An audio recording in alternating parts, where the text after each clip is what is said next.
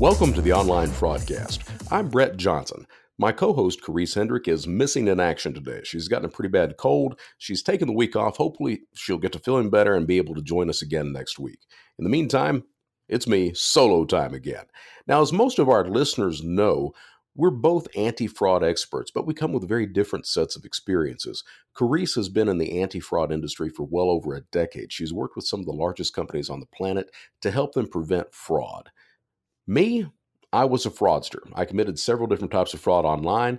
In fact, I built the or- first organized cybercrime community called Shadow Crew. Shadow Crew was a precursor to today's darknet markets. It laid the foundation for the way modern cybercrime channels still operate today. Because of those things, I ended up on the United States Most Wanted list. I spent time in prison. Since that point, I've dedicated my career to helping businesses and consumers protect themselves against the type of people like I used to be. And as I said, this is a solo episode again. So what we're going to do is we're going to talk about several different things. Synthetic fraud is going to be one, password protection is another, just a few different topics all together. And hopefully that will uh, make up for my lack of a co-host today, because without her, I really don't even know what I'm doing. So the first thing is, is yesterday I was reading this report about looking forward in the future about trends in cybersecurity, what organizations and companies needed to prepare for to get ready. And the two things that really stuck out, it listed three things. The first thing I didn't even pay attention to, it was some crap.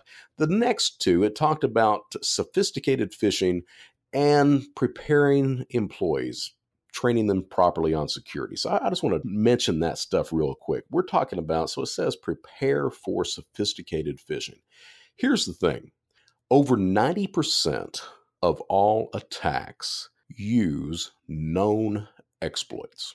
ninety percent, ninety percent plus use known exploits. There, that's not, I say time and time again that, that cybercrime is not rocket science. It's not. The exploits that are out there, the attack methods, the tools that criminals use, over ninety percent of them are known. They're known. The problem is, is that people don't put in, they don't update their systems in a timely manner. They don't train their employees on, on how to look for attack vectors, things like that. That's the problem. And when you're looking at ninety percent, a lot of people think that, oh, we've got, you know, all these guys out there, they're sophisticated, they, they're, they're these top tier hackers, they're able to break into any computer system they want to break into. How can we possibly, how can we possibly protect ourselves against that? Well, you know, the truth of the matter is, it's, it's not like that. It's not like that.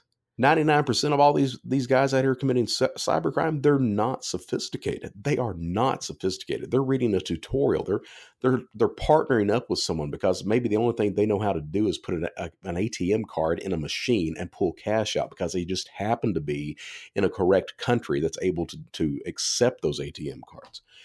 So it, it's it's one of these things that that we need to start understanding how cybercrime actually works.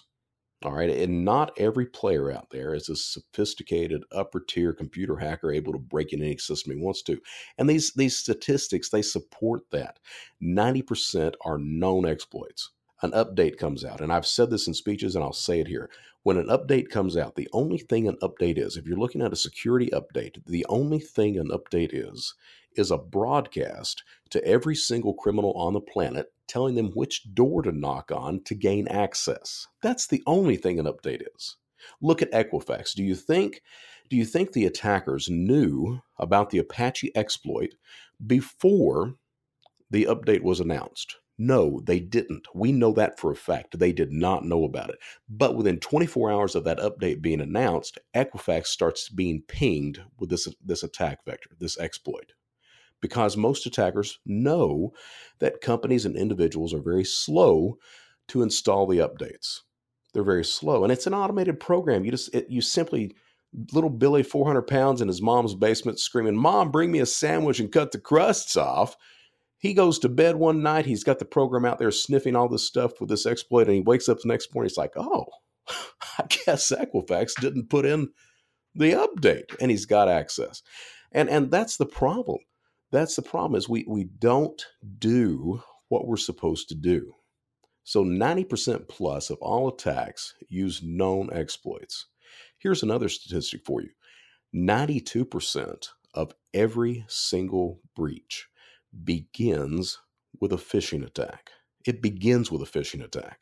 Now, why is that? It's not, you know, I, I have a nice little line I say in, in my presentations, that's because there is no patch for human stupidity. You know, that's a funny line. It is. It's a cute line, and it gets a lot of laughter and everything like that. Then I then I cut it off real quick because while that's a funny line, it's not really accurate. The problem is, is that we as a people, we tend to trust our technology. We sign on to a computer and we we we inherently trust what we see. We we trust those news reports. That's one of the reasons that hashtag fake news is so popular. It's it's so effective because people, when they're online, they trust what they're reading. They don't verify. You know, we had Reagan back in the eighties. Trust but verify. Well, we're trusting, but we're not verifying anything. We take all those reports and we say, oh, it's got to be true. And usually we we go with whatever we agree with as true. Oh, it's, yeah, I don't like that person, so that's got to be true. Well, you know what? It's not like that. The internet is not, the the internet and, and computers are not inherently trustworthy.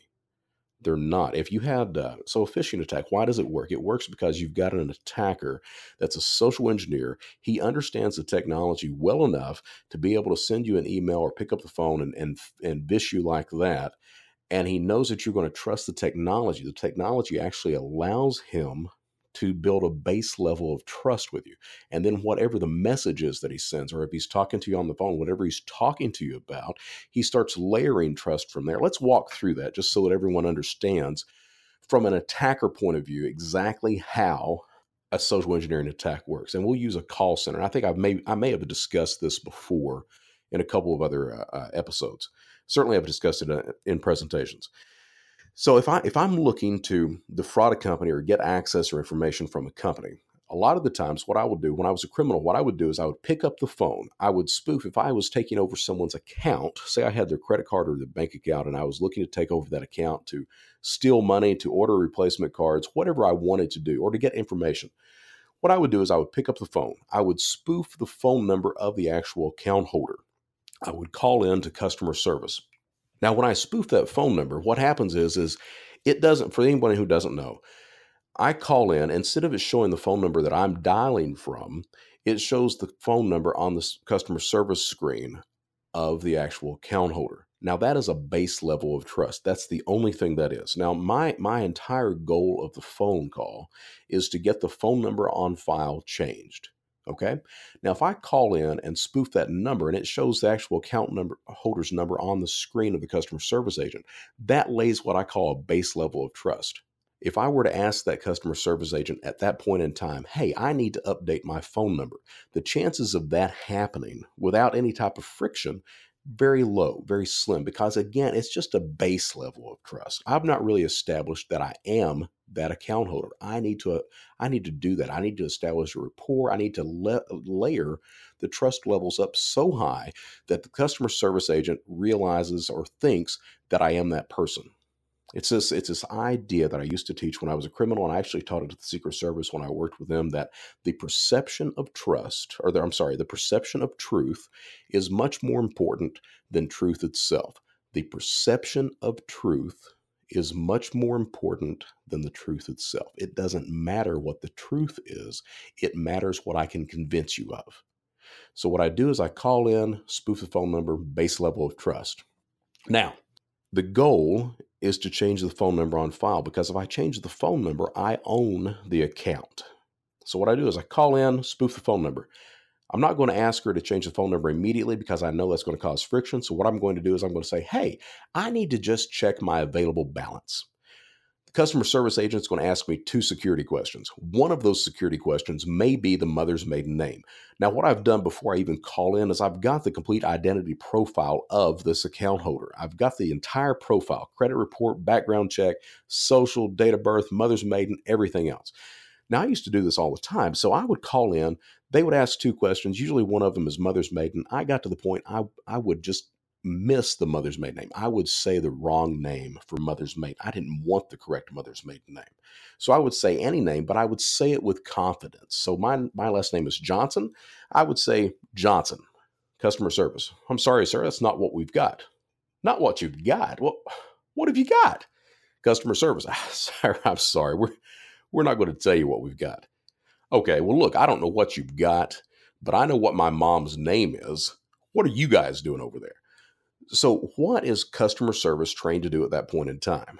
They're trained to ask you two other security questions, which I have the answers to. I answer those questions correctly. Then what happens? Then they change the mother's maiden name to whatever I want them to change the mother's maiden name to.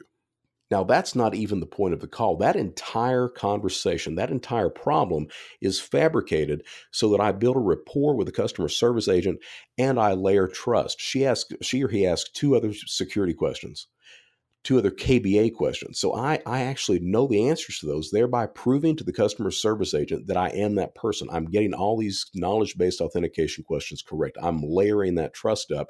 The only thing I've done is I've also, I've also diverted her or him from the actual point of the phone call, which is changing the phone number on file. That diversion of just asking what the available balance is and getting the mother's maiden name incorrect and then fixing that problem, that entire diversion takes the focus away from, from the point of my phone call to begin with. So we get that problem fixed. Customer service agent changes the mother's maiden name to what I want them to change. As I'm hanging up, what do I do? Oh, by the way, can you update my phone number on file? Now, that is the entire purpose of the call. Does it go through? Does it work? Absolutely. It works, works like a charm to this day, as long as the, the institution, the bank, the credit card company doesn't have two-factor authentication. If they do have two-factor authentication, then you have to have the phone profile. You have to port the number over, some crap like that.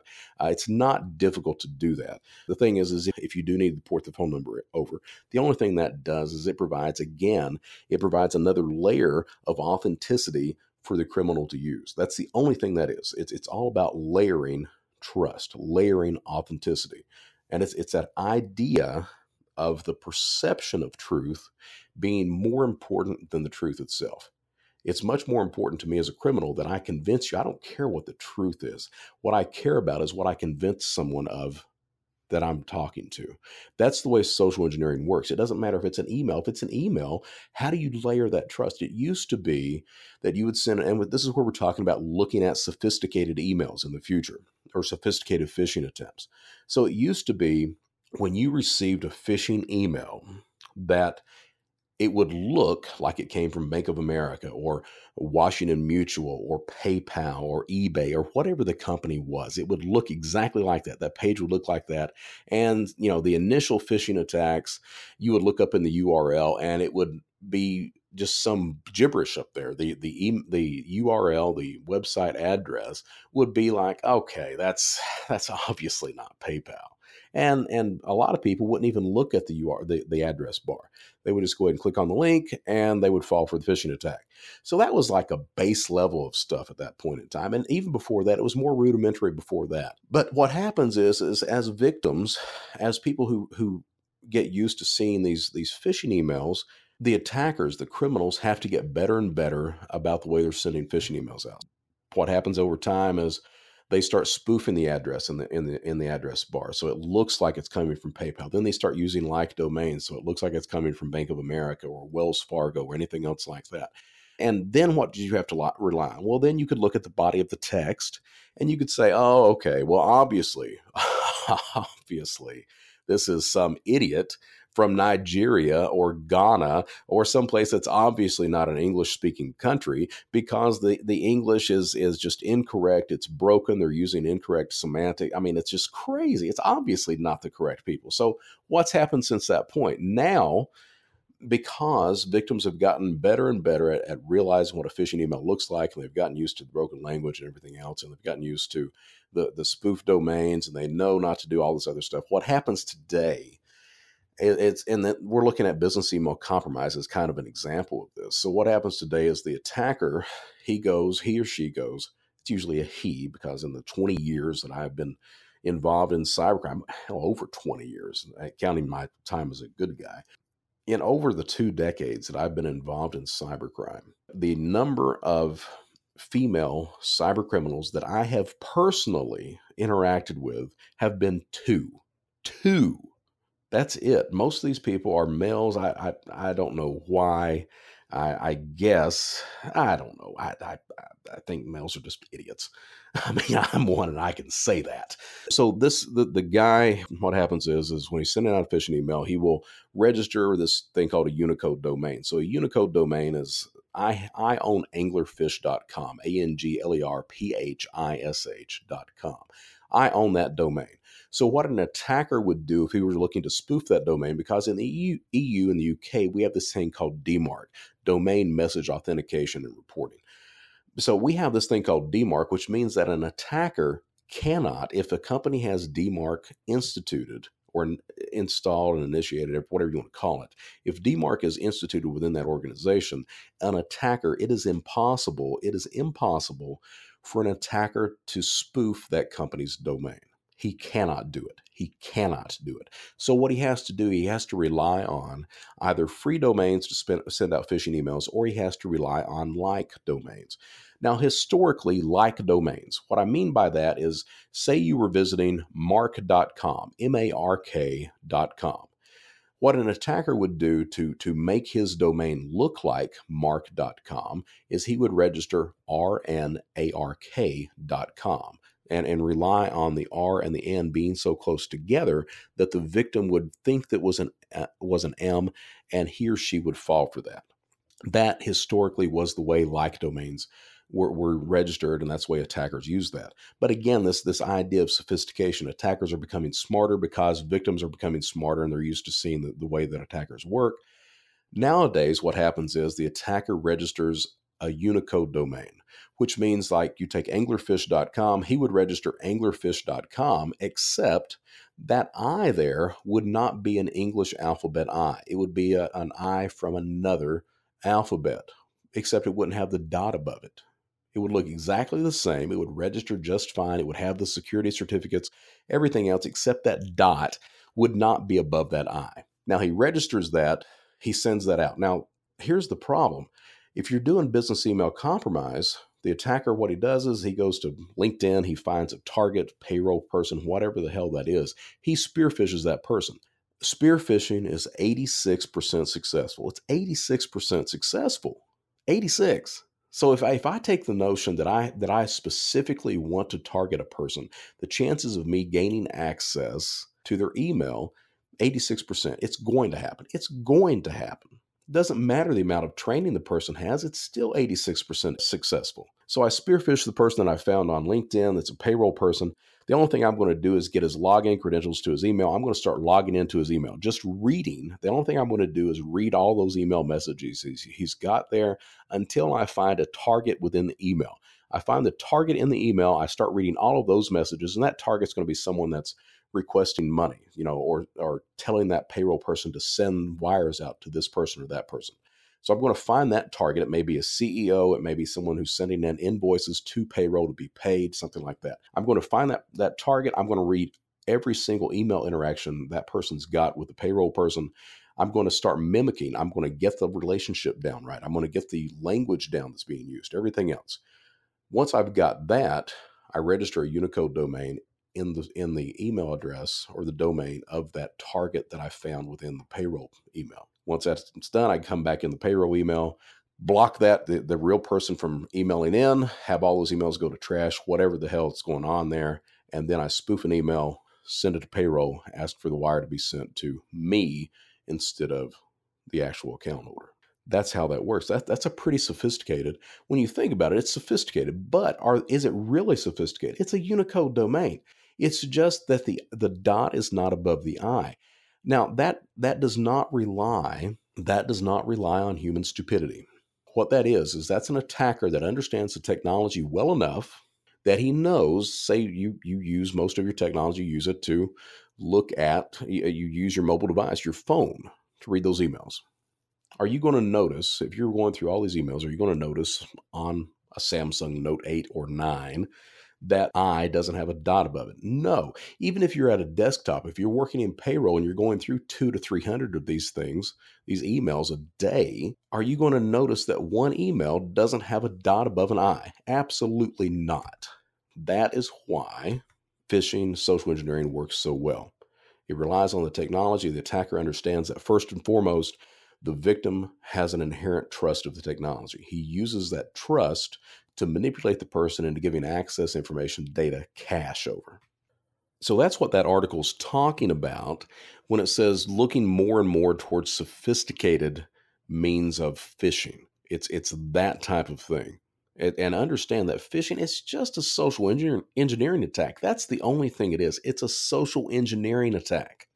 I think what we're going to do in looking in the future, we're getting to the point that attackers, if you look at, especially if you look at business email compromise, and I think that what I've seen in all, in all my time as a cyber criminal, what tends to happen is, is a crime, a tool is used in one specific area, like remote desktop protocols or, or, or, um, S O C proxies. I mean, when we started using stuff like that, we started using it for one specific thing. But what happens is, is that it bleeds down. Like phone porting, for example. Phone porting started, it started with people trying to steal Bitcoin from these large Bitcoin holders. You had some idiot on, on Facebook that was bragging about, I own four thousand Bitcoins and I just bought a brand new Lamborghini. So you had some idiot on there, and when you have somebody on that, that's the only thing you can call that person is a victim. That's the only thing he or she is. They're a victim. So they're advertising, they're bragging about all the Bitcoin. You've got some guy in the Ukraine or in, in, in the United States that is pretty good about cybercrime. Hell, he may not even be that good, but he knows enough to say, oh, this guy's got a lot of Bitcoin. Let's see if I can get that. And the only thing he needed to do at that point was port the phone number, and that port in, we're going to have an episode on porting here in the, in the very near future. But that, that, that porting is just shutting down the phone that was in the victim's pocket and having that phone number ported over or transferred over to a prepaid phone that's in the criminal's pocket. And once that happened, there goes that four thousand Bitcoins. Well, you've still got your Lamborghini. Maybe you can sell it and have a little bit of money left over. So that that's what phone porting started with, was that. But what happens is, is, is that just because you have a tool in one area, once it becomes popular, once once people understand the, the effectiveness of that tool, in this case, phone porting, it bleeds down into other areas. So now we're looking at people that are porting phone numbers over just to do an A T O, just to, just to take over a credit card account, just to take over a credit card account so they can order a MacBook Pro. That's what phone porting is resorted to now. And that's that's what we're going to see across the board with us phishing, like the business email compromise, that like domain stuff. That's a tool that's being used. So what we're going to see, and I really believe this, is what we're going to see is we're going to see that type of technique bleed across these other areas as well, into A T O fraud, into uh, everything else. Instead of it just being for business email compromise, we're going to see people just phishing for people's social security numbers, for social security account takeovers, for uh, income tax returns. I mean, I'm actually, I know that's already happening with income tax returns this year, but we're going to see that, that, that sophisticated, they call it sophisticated. I don't think it's sophisticated. We're going to see that technique being used more and more. Uh, once it becomes popular enough, people will start to refine it. The criminals will start to refine it.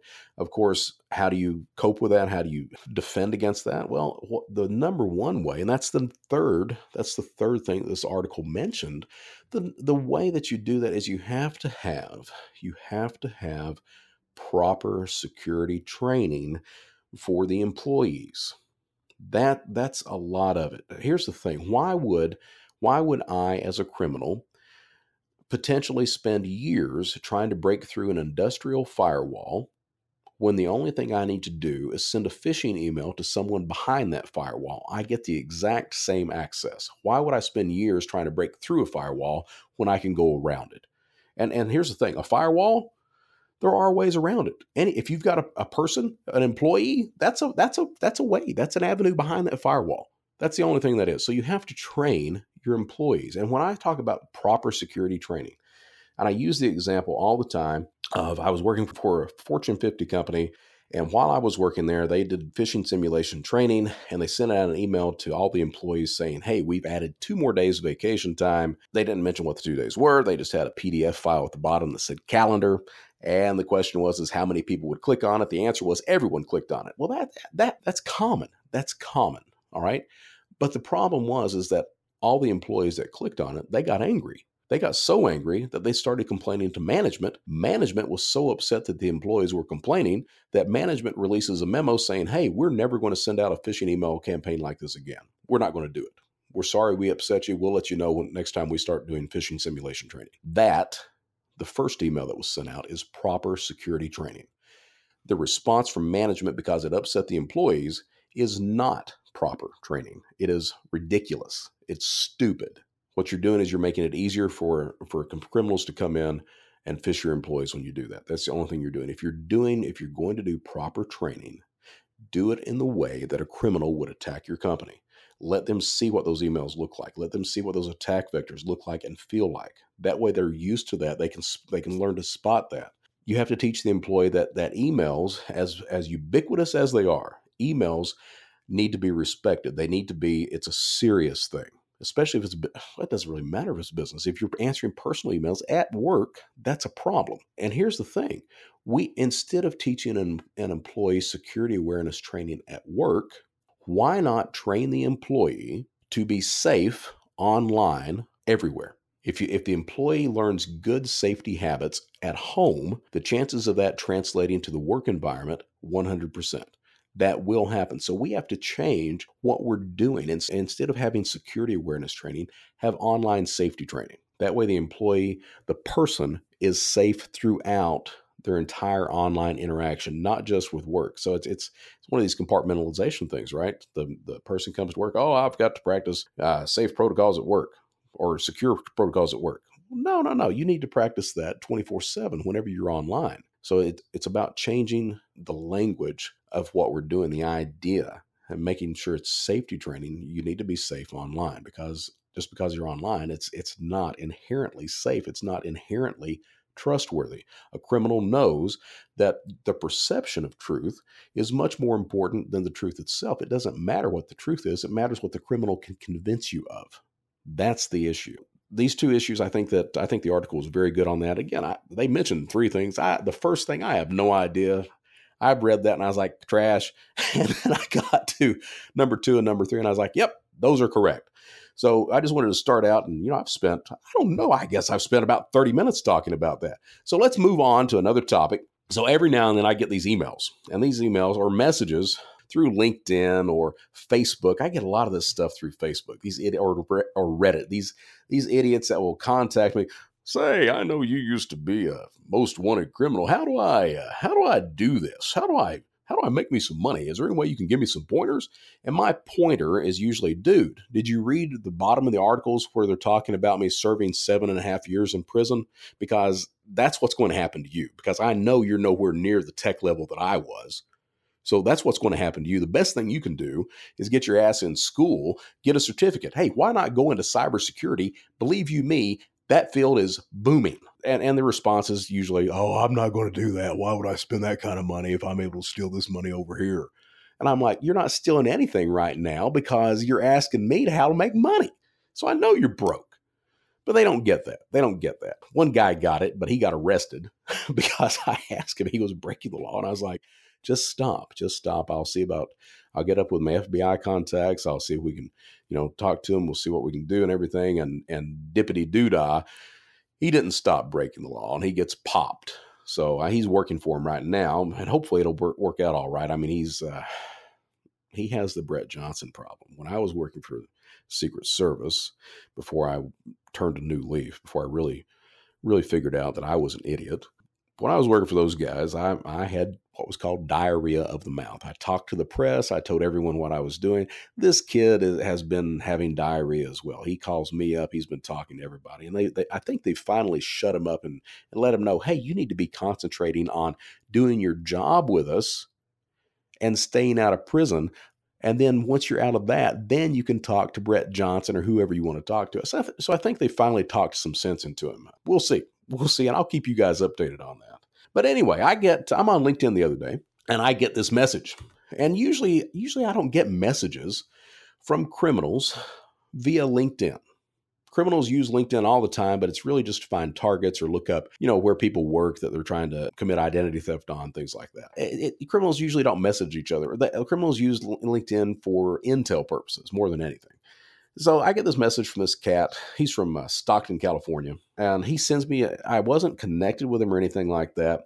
And he sends me a note, and his note says, I'm reading it right now. His note says, reaching out about dot, dot, dot, Shadow Crew, Brett. That was the only thing he said. So I read that. I looked at his profile picture and I was like, you know, he looks kind of familiar. I may know this cat from the Shadow Crew days. So I sent him a connection request because I'm thinking, because sometimes I talk to these guys that I used to uh, break the law with, and some of them have turned over a new leaf and, you know, they're doing well. They've put Shadow Crew and all that crime behind them and they're doing good in their lives. They're actually not breaking the law. And that, there are a few that are doing that. Most are not like that. Most are just... they're still breaking the law. They've not understood the damage that they're doing. They don't, they don't think there are any victims. You know, they don't understand they're hurting people. So I, I reached out to this guy, I sent him a connection request, and I said, hello, Ryan. Well, I didn't hear back from him for a couple of days. So I sent him another note saying, hey, uh, about Shadow Crew, what? So a week later, he responds to me, and the response was this. The response was, what an odd way for me to greet someone, right? Hey, I like your presentations, man. I just have one question. Does this crusade for good really restrain you from easy pickings? It's wide open, Brett. Ha, ha, ha, ha, ha. So he's, that's the message he sent. And I responded to that message. I was like, you know, dude, I'm through. I'm through.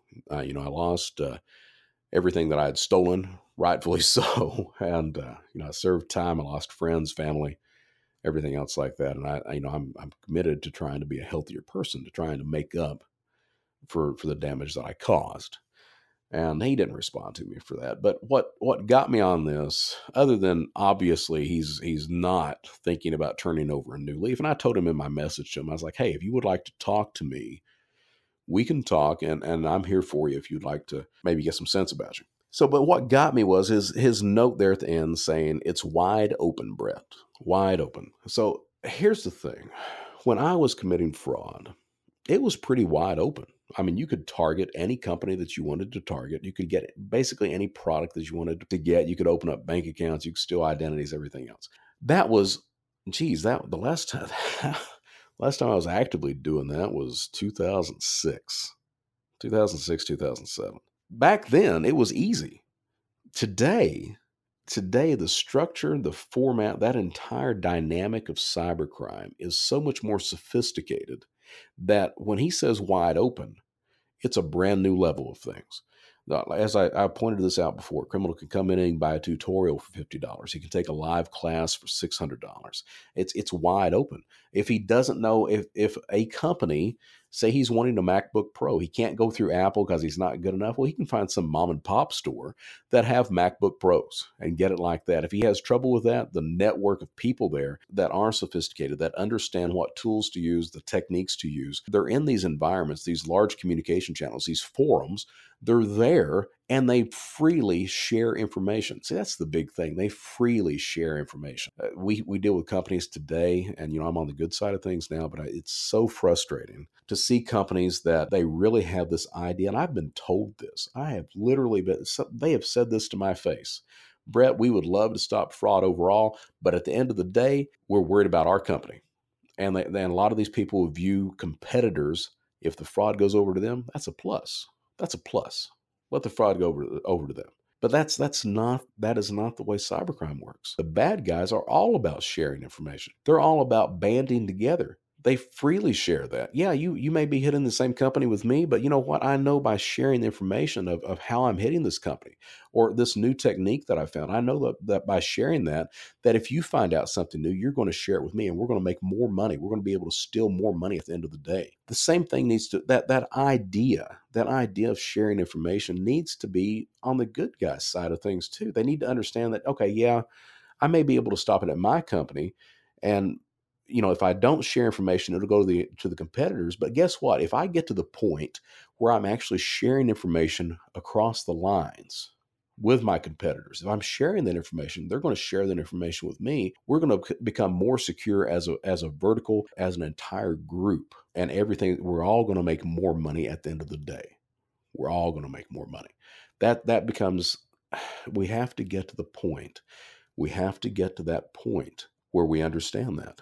Where companies understand that sharing information, sharing the techniques and the way that criminals are, are hitting you is a plus. It's not, it is not a negative. The only thing negative is when, when a company remains silent, when a company doesn't talk about how they were breached, what tools were used, how the attackers came in. When that doesn't happen, that only makes other companies that haven't seen that attack vector, that only makes other companies much more susceptible to being defrauded at that point. We have to get to the point that we're sharing information across the lines. So that's what I wanted to talk about that. And finally, I've had a couple of requests where, it, uh, yeah, so the last topic of the day, I've had a couple of requests about synthetic fraud. About a year and a half ago, I wrote an article, a blog report about synthetic fraud. And I, I walked through exactly how synthetic fraud was being committed, the tools the criminals were using, the techniques they used to commit it, blah, blah, blah, blah, blah. When I first started talking about synthetic fraud, and it's it, I, I started talking about synthetic fraud when I first started my speaking career. When I first started talking about synthetic fraud, I would be speaking to a group of bankers or a company, a, a, a group of retailers, what have you, and I would ask, I would say, hey, how many people in the audience know what synthetic fraud is? And say there would be a group of five hundred or one thousand people, and two to three people maybe would raise their hands. Two to three people in a group that size, especially with bankers. You'd ask bankers, how many people know what synthetic fraud is? One or two people would raise their hands. And then I would walk through, well, synthetic fraud is eighty percent of all new account fraud. It's the fastest growing form of identity theft on the planet. It accounts for five percent of all credit card debt. It accounts for twenty percent of credit card chargebacks. That is synthetic fraud. Um, and they, they would get wide eyes, and then I would walk them through the process of how that would work. Now I go into an audience and I will ask the same question. How many people in the audience know what synthetic fraud is? And now about twenty-five percent of the people will raise their hand. We know what synthetic fraud is. I'll go into a credit card company and ask. Now, previously, I would go into a credit card company and ask that, and no one would raise their hand. Ah, we don't know what that is. And I'd have to explain it to them. Now I go into a credit card company and I ask. Everyone raises their hands. Yes, we know exactly what that is. What the hell is going on? What can you tell us about it? So what I'm going to do is I'm going to walk through the way that synthetic fraud used to be committed. And when I say used to be, six months ago.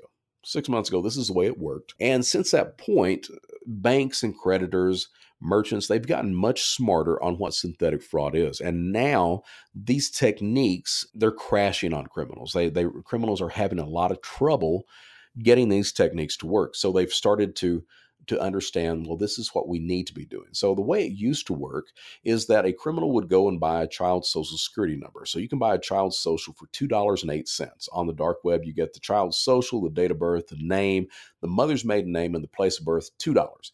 So you would buy the child's social. Now, the reason this works is in two thousand eleven, the Social Security Administration, they randomized Social Security numbers, meaning that you could no longer tell the year the social was issued or the state the Social Security number was issued from. They did that. The Social Security Administration did that to defend against identity theft. They did it because people, what could happen is before two thousand eleven, if I knew the last four of your Social Security numbers and I knew enough about you, I could pretty easily get the first five. It was easy to get that. So the Social Security Administration, they randomized the numbers to circumvent that, to do away with that. Okay, we're gonna we're gonna randomize them that way. Even if someone has the last four, there's no way in hell that they can get the first five. That did the trick. Absolutely did the trick. But what happens is when the Social Security Administration did that, it allows a criminal either to generate Social Security numbers out of thin air using the Social Security number algorithm, or they can use a child's Social Security number, because you can no longer tell the year it was issued from, the state it was issued from. So you, you use a child's Social Security number. You add any name to it, an adult date of birth. You put a phone number to it. You add an address to it, drop address. Then you apply for credit. The, the first mistake, of course, is the Social Security Administration with the randomized numbers. The second mistake is the credit bureau system itself.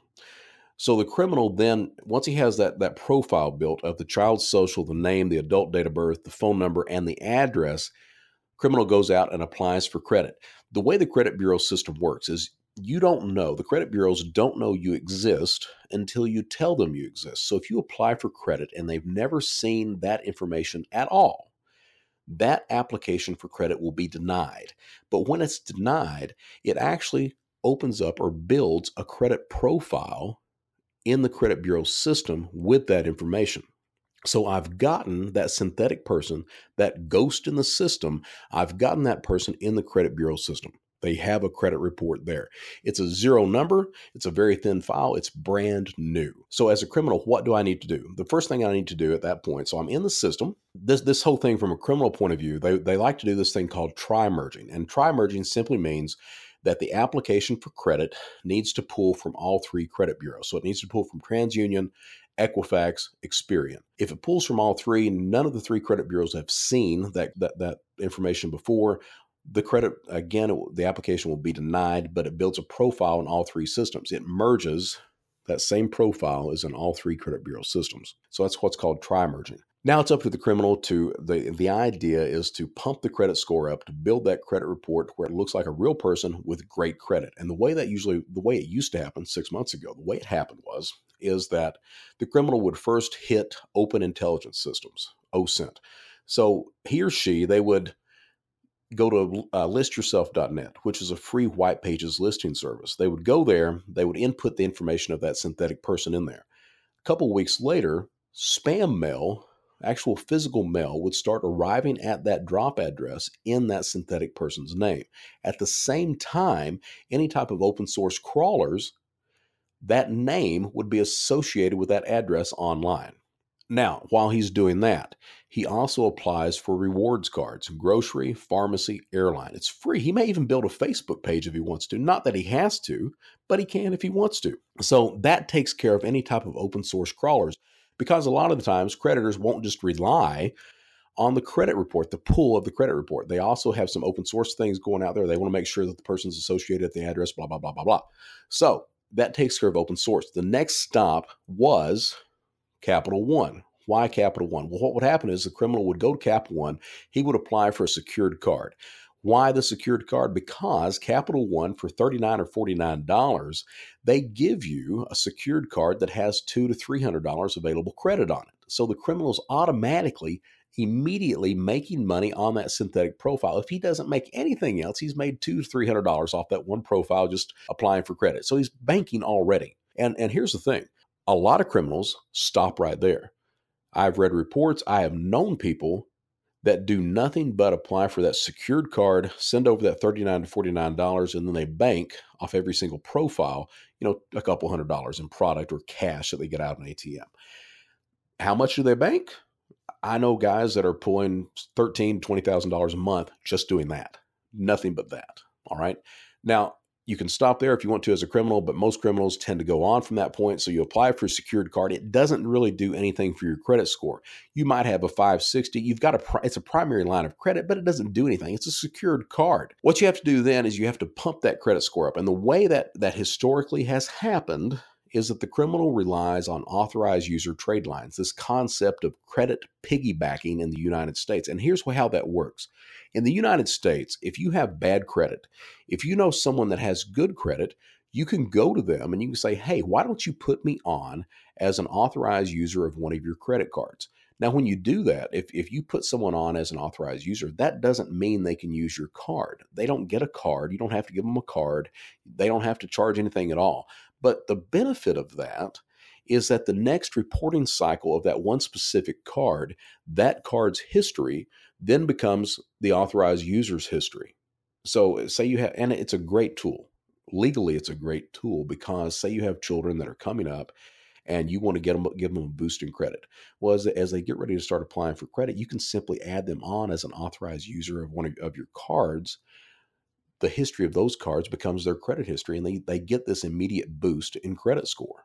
They may they may start with credit of seven hundred or eight hundred just because of, of the history that you've got with credit. From a criminal point of view, it's an excellent tool as well, especially for author- for, for synthetic profiles. So what a criminal can do, as long as the card is, is old enough, as long as the debt ratio is good enough, there's enough history on the card, criminal can add two of these authorized user trade lines. He can go from a zero credit score to a high seven sixty plus in thirty to forty-five days. thirty to forty-five days, he gets a seven sixty plus credit score. The other benefit for a synthetic profile to use authorized user trade lines, say I open up that, I go through this entire process and my credit report on the synthetic is only a week old, but I add an authorized user card on that's ten years old. Once that card reports to the synthetic profile, that synthetic credit report then becomes ten years old. It's no longer a week, it's now ten years old. From all purposes, unless you physically look eyes on at that credit report, that credit report is now ten years old. It has nothing but positive credit. It's got a seven sixty credit score. Who is not going to give credit to that? That's that's one of these other failures with synthetic. Then from there, the, the criminal goes out and he starts applying for loans. And here's the way that works. So he's got the seven sixty plus.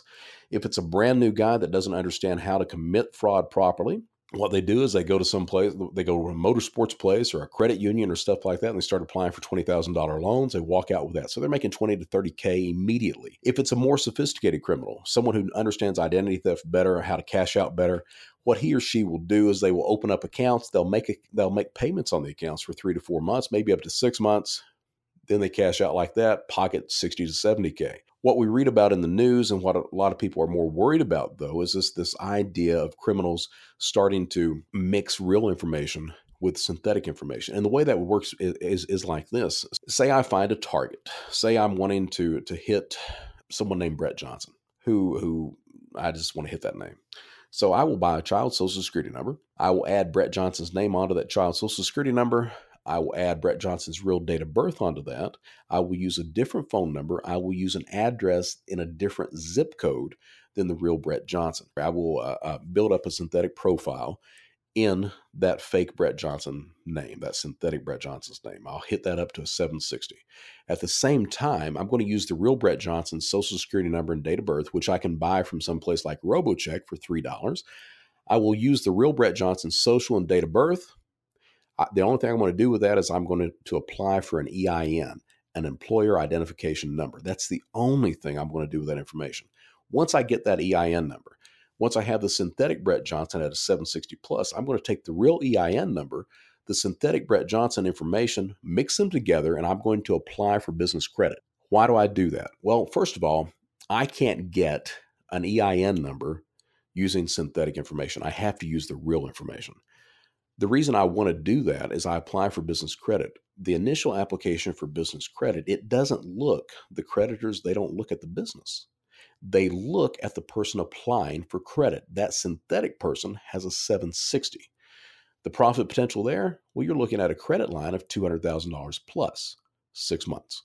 That's one of the big things on synthetic. Now that that's the way things were working. That's the exact technique this thing worked. That's exactly, that is exactly how this worked not six months ago. Uh, criminals would get, uh, you could go on Google. To this day, you can go on Google and you can look up authorized user trade lines, and they sell trade lines from anywhere from three hundred dollars up to twenty-five hundred dollars, depending on the age of the card, the debt ratio on the card, the outstanding balance, things like that. Now, criminals, here's the deal. Criminals do not. We're stingy. We're, we're thrifty. We steal money, but we don't like to spend money. So criminals, they're not going to spend three hundred dollars to twenty-five hundred dollars on, on a trade line. You don't have to do that if you're a criminal. The only thing you do is you go buy a bank login, a credit card login for ten dollars, and you add your own authorized users onto that. That's the way that crime actually works. So that's the way this thing was working not six months ago. Now, as I said, I go in, I speak to a group, and now about twenty-five percent of the audience raises their hand. Oh yeah, we know exactly what synthetic fraud is. What have you got for us? And I'll walk them through it. So today, you go on the dark web, and there's a lot of people that are complaining. A lot of criminals are complaining, saying, oh, the C P N game is dead. And, and when I say C P N, that stands for credit privacy or credit profile number. Uh, you see, synthetic fraud, it started in the poorer neighborhoods. Uh, these, these neighborhoods where people had very bad credit. where they could not get a car, they could not get furniture, they had, they had destroyed their credit, um, and and I don't blame the people. It's just that that I used to be one of these guys. You know, I used to be one of these people. I had had horrible credit, could not, uh, you know, and you do that. You you you default on stuff because you don't have money to pay for stuff. You got to have furniture and everything else. You're not able to pay for it, so you go and get the credit, and you know you can't make the payments and everything else. Well, you've got entire neighborhoods of people like that. That's where that's where a lot of synthetic fraud started. You know, a parent would use their child's Social Security number to get phone service or to get electricity, uh, finally apply for credit. And then two thousand eleven hits and you're able to mix names and everything else with this kind of stuff. So it starts in the poorer neighborhoods, and a lot of these unscrupulous people, like I used to be, they start advertising to these people credit repair services. Oh, it's legal. We call it a C P N, and you're allowed to use a different number than your real Social Security number in an application for credit. It's called a credit privacy number. Oh, it's completely legal. Don't worry about it. Well, no, it's not legal. It's identity theft, because most of the time it's a child's social that you're using. But it starts there, and then it bleeds over. It's this concept, again, that I talked about of crime bleeding over. It's, it's we see it in one area. Somebody sees the effectiveness in, in other areas. They co-opt it. They make it more efficient, and it works like a charm. That's the same thing with synthetic fraud. So six months ago, that was the technique of the way it's working. Today, you've got cyber criminals that are on these forums and everything, and they're complaining, you know, hey, my technique's not working. These authorized user trade lines are not porting correctly, or they're, they're fake trade lines, or you know, it's it's just my accounts are being shut down. I can't open a bank account, yada, yada, yada. Anyone know, is it completely dead? That's what they're complaining. Is it completely dead? Well, no, it's not completely dead.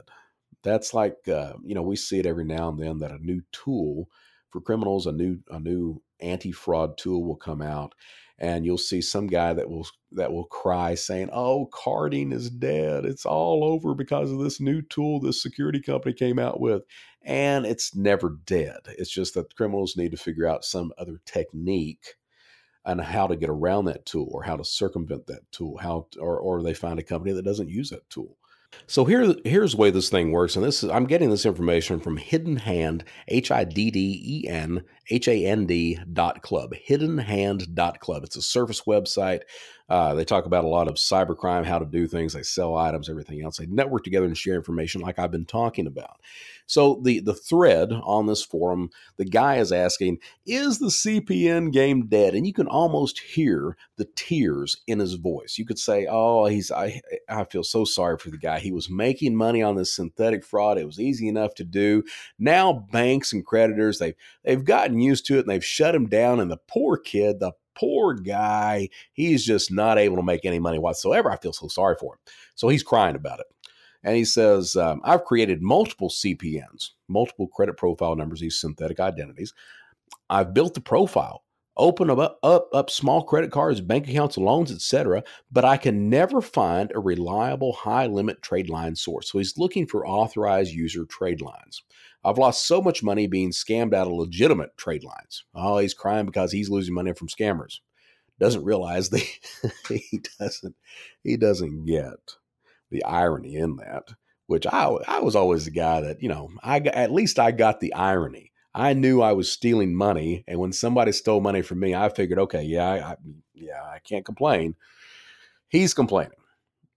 Uh, I'm starting to believe C P N game is dead. Trade line game is just a scam. Oh yeah, my search has been going on for over a year. Still haven't found legit sources that actually hits the profiles report. So he's looking for authorized user trade lines that actually re- will report to the C P N number. Because here's here's what's going on. It used to be that you could add on the C P N number, the synthetic profile as an authorized user, and it would report to that. Creditors have gotten a lot smarter. They they understand now that criminals, that's the technique that criminals use. So they let the name be entered in, but it never reports to the card.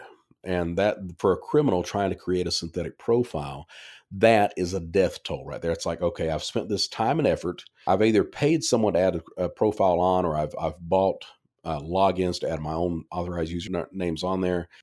I can't use these profiles because they've got a zero or a five sixty credit score. Who's going to re- who's going to grant me credit other than Fingerhut? And nothing is at Fingerhut that I can resell at eighty percent retail. So that that becomes an entire problem. At least creditors understand. They understand where to stop it. This is how, how creditors have to stop this stuff, this authorized user stuff. If you, if you make sure that it's not reporting to the card, then the criminal can't build up, build up the credit in a, in a quick amount of time. So that was posted uh, September, a few months back. And the, one of the responses just seven days ago, um, this is an ongoing thread. This guy responds, and he's like, hey, the old methods are burnt out. It takes a lot of patience to do this thing. And here's what I've been talking about for the past few months now. I was asked a few months ago by Visa. I went to talk to Visa, and they asked me, what is the future of cybercrime? Where are we looking at criminals going in the future? What's what's going to be happening? And my response, just right off the bat, my response was, and I didn't realize it until I said it, my response was patience, patience. As we look towards cybercrime in the future, criminals are going to become more and more patient. This concept of patience defining what a criminal does. So the more experienced your criminal is, the, the better the chance that the criminal is going to take his time to do things properly. We, when I was committing crime, we knew that if we were setting up fraudulent bank accounts, that you had to wait, you had to be patient with that bank account for at least thirty days until all the fraud flags went down, and then you could start laundering money through that bank account. Some banks are still like that today. Nowadays, you have to, because you've got uh, machine learning and things like that, you have to be very careful about where those flags are. You have to find out where all those bars are, and you try to come out, come in under those, those flags all the time. And they've changed because now we've got deception technology. We've got, we've got machine learning. We've got all these other things in there that make it more difficult for criminals to commit crime. So this, this idea of patience is going to really define things. For example, with carding, you take, you take a brand new guy that buys stolen credit card data. If it's a brand new cat, he's going to try to use that stolen credit card data just as soon as he gets it. So if he buys a card on a Wednesday, he's going to try to use that card Thursday, Friday, as soon as he gets the card. That is a mistake. A more experienced criminal understands, hey, you don't order stolen goods. You don't use stolen credit card data, order online on a Thursday or Friday. You order Monday, Tuesday, at the latest Wednesday morning. Now, why do you do that? And I've asked this to people, and they, they're like, I don't know. Why do you do that? Well, here's why you do that. A criminal, a, a, an experienced criminal, he will only order Monday, Tuesday, Wednesday morning. He's not going to order overnight because overnight shipping is a, is a fraud flag. Two-day shipping is still a fraud flag. So he's trying to find a place that has ground shipping, but that the ground shipping is going to arrive before the weekend because he doesn't want that package sitting in a warehouse over the weekend that allows the company two more days to figure out that the order was fraudulent. And that way the guy doesn't get his laptop, his computer, his T V, his phone, whatever that is. So that's the reason that criminals, more experienced criminals, order like that. A criminal will go into a website, he'll he'll read the terms of service. And here's the thing, criminals are the only people on the planet that read terms of service. Maybe an attorney reads that, but let's be honest, attorneys are criminals anyway. So criminals are the only people on the planet who read the terms of service of a website. The reason you do that is you read it, you try to find out their shipping policies, you try to find out their payment policies, you find out when they process the order. Hopefully they mention who the fraud, the anti-fraud provider is in the terms of service. You can find out a lot of information from terms of service. So you read the terms of service. You try to find a company that will ship ground. You maybe they, hopefully they've got that great little shipping map that shit that on, on their website that says, okay, we ship ground and it will certainly arrive in two days. And that, my friend, is the target. That's exactly what you want. You order ground. It doesn't raise any fraud flags. You place the order on a Monday or Tuesday. That way it's at your drop address long before the weekend. Take the weekend off. You don't have to worry about it being flagged or anything else like that. That's the concept of patience. The same, that, that concept is bleeding down throughout every aspect of cybercrime, from identity theft through synthetic fraud, through account takeover. So I buy a PayPal login for, say, ten dollars, ten to twenty dollars. If I if I go in with that login, I've got the password, I've got the person's identity profile, I've, I've built that, I've got the login information, I sign in. If I were to try to use that login immediately, the chances of me being able to use that, absolutely zero. It's not going to work. But what happens if I let that login age? If I just log in, log out, log in, log out over the space of a month, month and a half, I don't do anything, I just log in.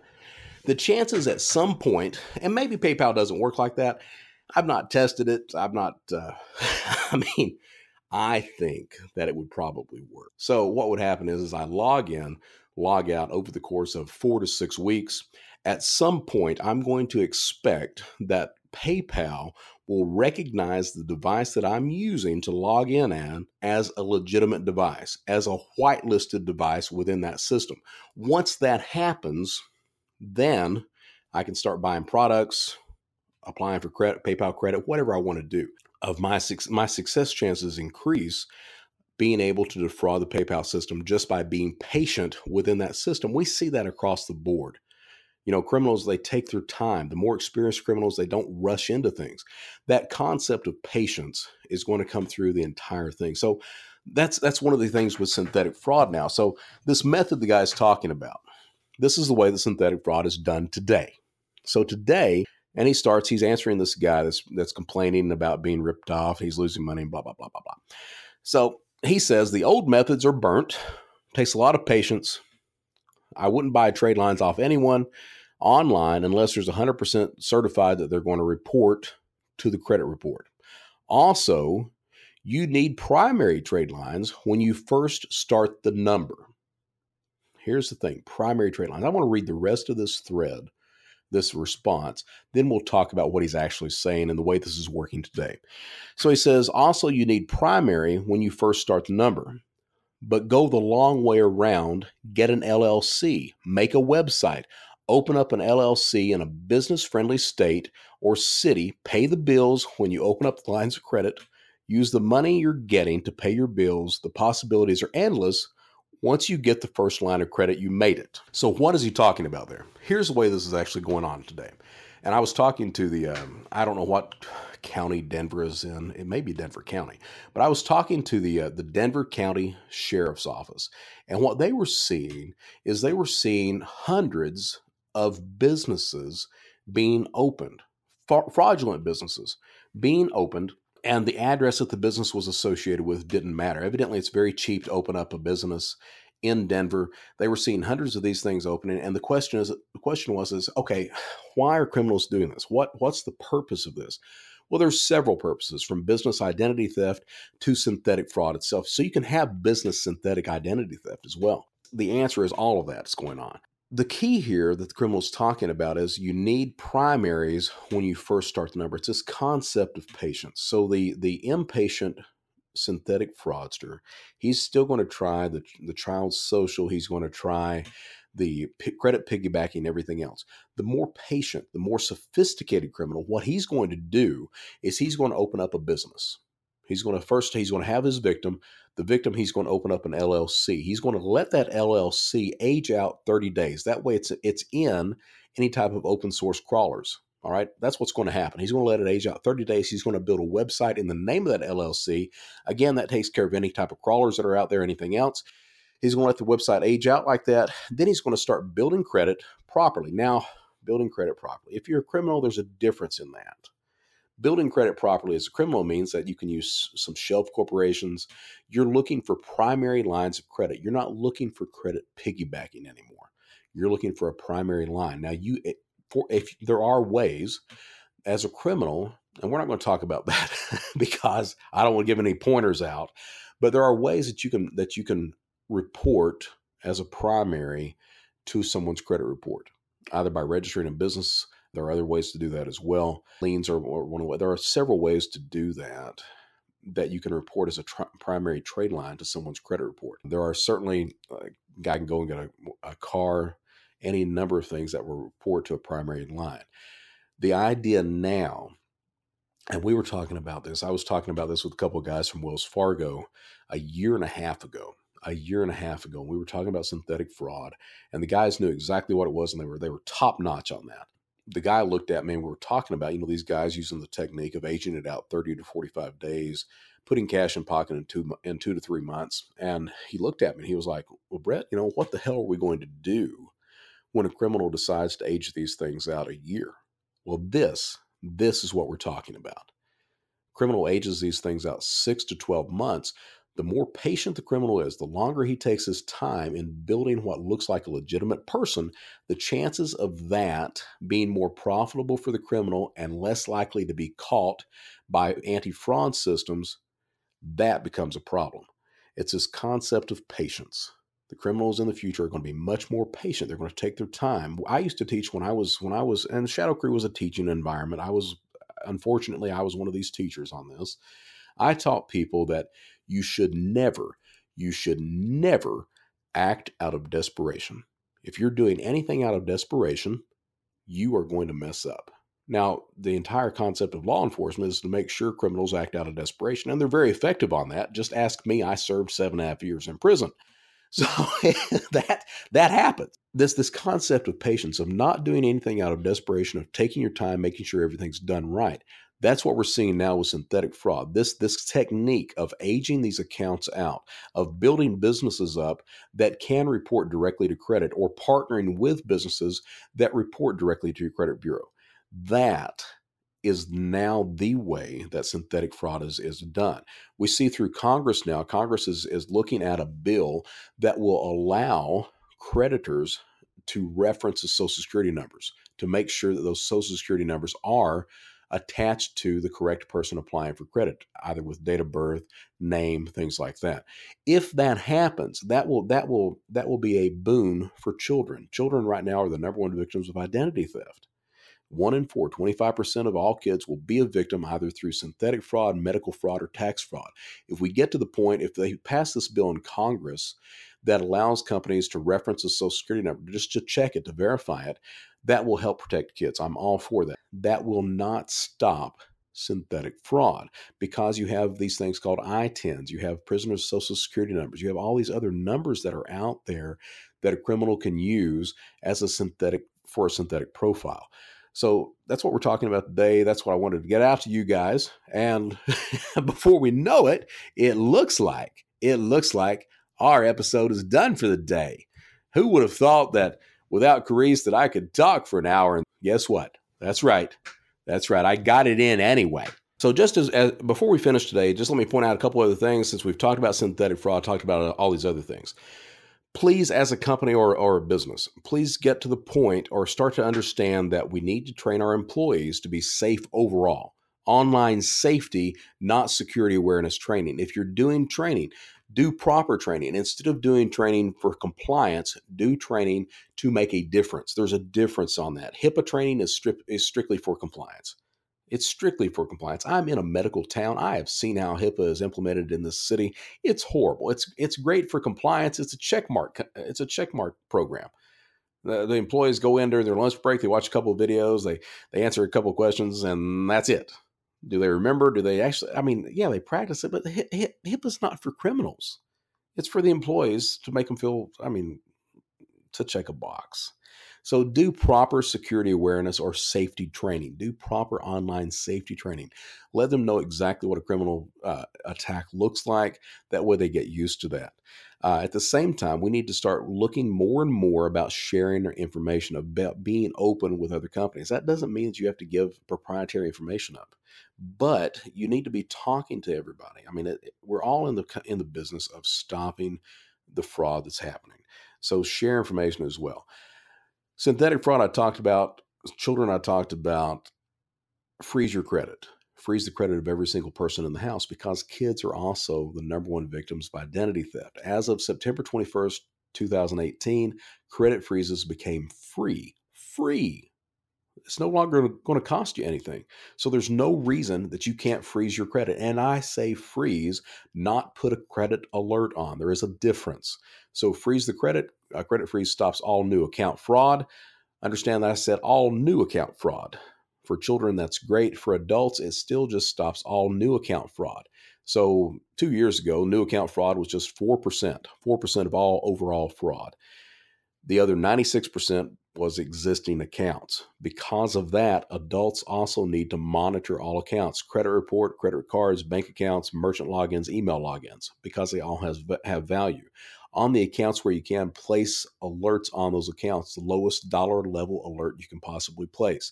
For example, Discover Card has a zero dollar alert, meaning that if, if, if a criminal just gets your Discover Card and pings it to see if it's still alive, you get that S M S message. So ping that. Place, place the alerts on the cards. That's about it for today. I could go on and on about pointers, but that's that's what I really wanted to get out of it. Passwords, use a password manager. I preach that constantly. Use a password manager. That's why ninety-two percent of all attacks begin with a phishing attack. It's this whole concept of credential stuffing, because I know my listeners out there, I know you're using the same password across multiple websites. I know that. I do that. I use a password manager. I still do that for, for what I call crap websites. Well, there's a lot of crap websites out there. Let's be honest. There's a lot of crap websites out there. So, but, but use a password manager. Uh, it doesn't take that long to set up. I like LastPass. I don't care what you use. Just use a password manager. There are free versions of that. You can try it out. I think that if you try it out for two weeks, you won't go back to anything else. This is Brett Johnson, and we thank you, or I thank you, for listening to the episode today. I hope, I hope you've learned something. You know, we've got so many of these topics, and Karisse will be joining joining back next week. We've got so many of these topics to cover to help protect your company against fraud. So please subscribe to the Online Fraudcast to be alerted to when a new episode is out. Please tell your friends. If you're able to rate or review us wherever you can, please do so. That way more listeners will come. We can help uh, help more people and companies as well. And we want to hear what you like and what you don't like about this broadcast. So please send us notes on what we can do to improve, on what you would like to hear about, because we get our topic ideas from what we hear from our listeners. You can find us at Online Fraudcast on Facebook, on our website, w w w dot online fraudcast dot com. You can find us individually on LinkedIn, Karisse Hendrick or Brett Johnson, or you can email us directly at info at online fraudcast dot com. Until next time, stay informed, stay vigilant, and stay secure.